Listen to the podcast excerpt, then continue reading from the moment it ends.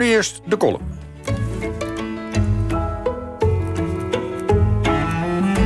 De column van Nelke Noordervliet. Voor vogels is de coronacrisis en de lockdown een wat dubbel genoegen. Stadsvogels, die gedijen bij veel achterloos weggegooid fastfood... moeten noodgedwongen elders hun heil zoeken. In Beemt en Veld werd er lustig op losgefloten en gefladderd. Met uitzondering van de weidevogels, want die zijn er al een poos nauwelijks meer. In de bergen bij Madrid liet de zeldzame monniksgier zich zien... omdat er geen horde Madrilenen afreisden naar de rust van het Nationale Park... waar deze dieren zich trachten de handhaven. Maar, oh wee, een nieuwe dreiging ligt op de loer... voor de tureluur en de rietzanger. Stedelingen hoorden plots de merel luid en duidelijk... door de fijnstofvrije lucht zingen...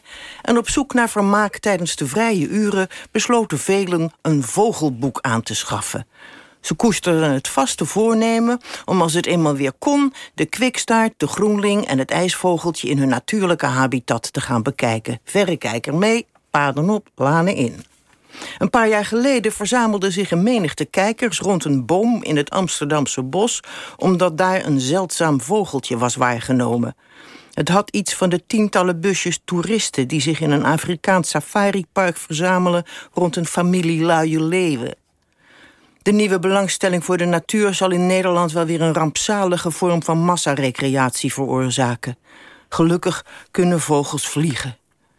De mens is niet een heel geschikt wezen om massaal een voor beide partijen zinvolle relatie met een vogel aan te gaan, papegaaien misschien uitgezonderd. Wie dat wel kan, doet dat als eerbiedige en bescheiden eenling.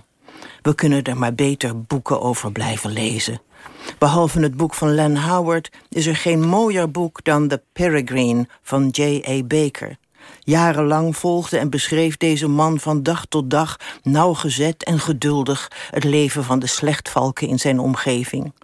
Of het intrigerende boek van Helen MacDonald, De H is van Havik. Om het verlies van haar vader te verwerken traint ze een jonge havik. Ja, die boeken gaan over echte vogels en echte mensen. Maar dan heb je ook Verdriet is het ding met veren van Max Porter... waarin een kraai twee jongens en hun vader troost voor de dood van de moeder.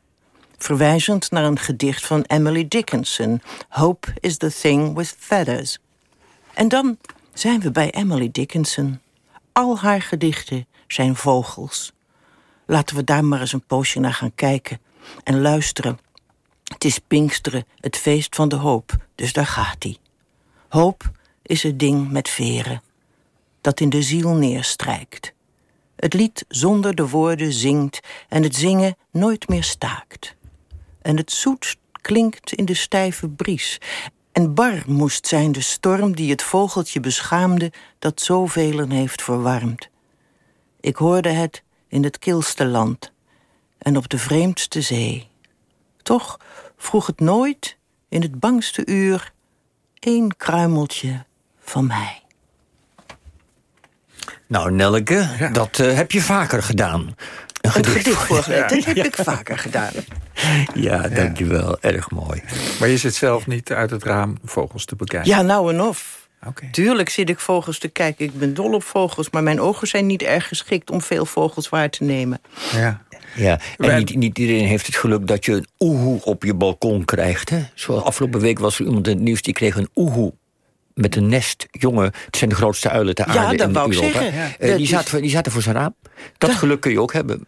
Ongelooflijk. Ik heb alleen maar duiven, extra's en uh, van die kauwen. Ja, ik heb veel koolmeesjes, pimpelmeesjes enzovoort. Maar ja, fijn, zo hebben we allemaal wat ook naar keek, die ja. waar we het in het vorige uur over hadden, koolmeesjes.